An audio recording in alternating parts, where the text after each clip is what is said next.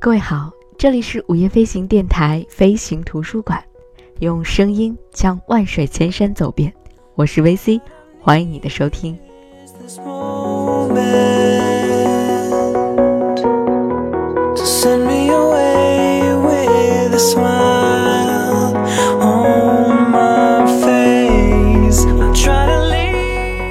今天想和你分享一篇非常应景的文章，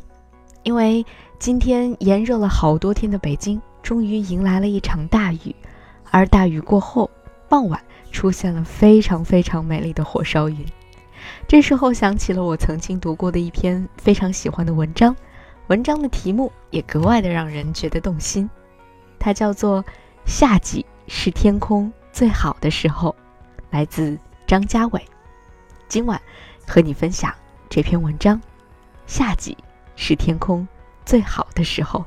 让我们一起看一看世界各地的夏日的天空。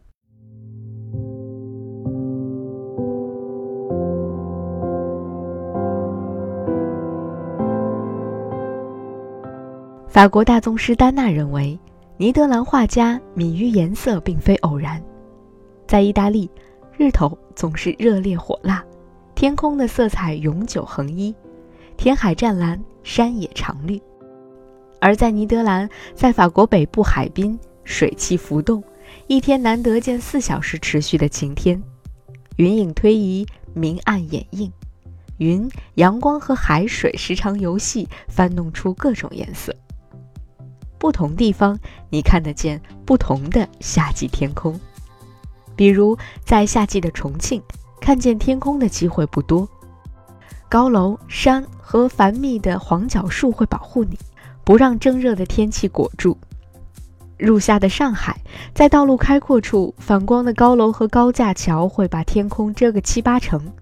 在老街区，五六层楼阳台上挂的夏装和窄路两旁的法国梧桐，能保证你觉得满眼新绿，不会被光闪闪的天空吓到。真找到一个带落地窗的临街咖啡馆一坐，点杯沙冰，你还会觉得蝉鸣有夏季的雅趣。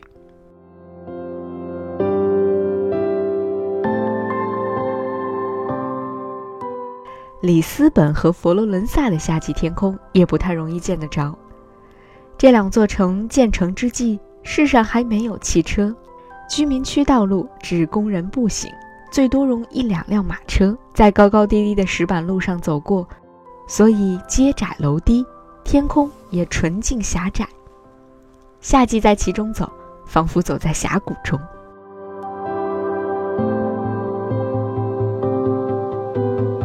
巴塞罗那、罗马和巴黎的天空要广阔宏伟得多。巴塞罗那路宽，罗马楼低，巴黎兼两者之长。所以夏季到来，天空宏伟广大，你可以轻易追溯一整条长长的云如何在天空斜倚横躺，不用担心被楼房切割了视线。晴天多，天空广袤，光线变好，所以这三城虽然老了，但夏季看来依然璀璨明亮。到最后，阳光是最好的衣裳和首饰。一八七六年的新古典主义大理石阳台，在二零一七年的阳光下也辉煌夺目。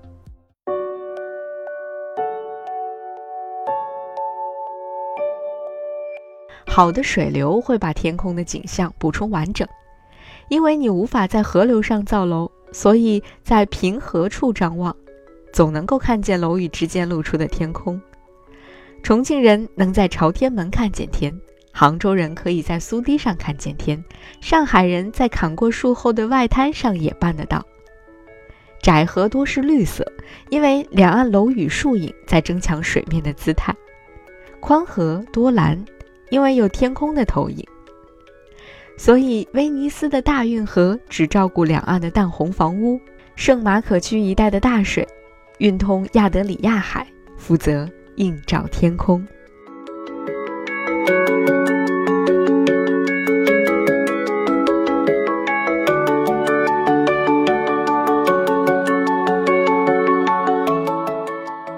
黄昏的天空最美丽，但不易见，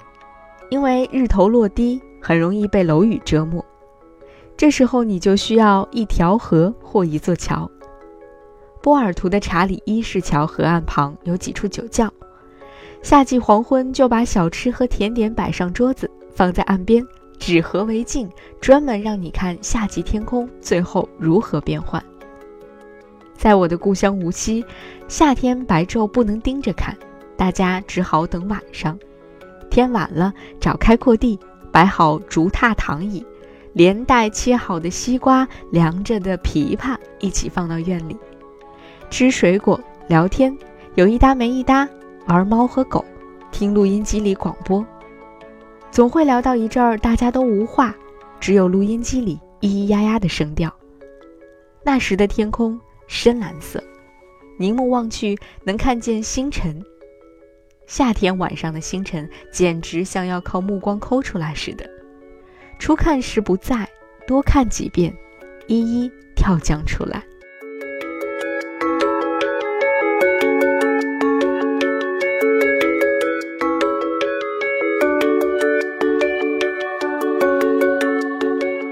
我在热那亚湾临海的小酒店里看见过夏日的夜空，有烤鱼的香味儿。月光淡时，星辰铺满天空，一路往海天交接处垂落，但海水到底没有倒映星星。小酒店的厨师绘声绘色地说，因为星光被海鱼吞吃了，所以不会映现出来。过两天，如果能够逮到身上有星斑的鱼，烤来吃了，那才是好运气呢，就像是吃到了星星。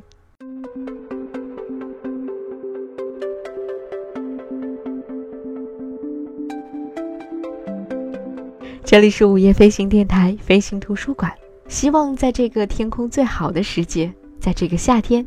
你能够看到不同风景的天空，能够看到最美的落日和最棒的星空。感谢收听，下期节目再见。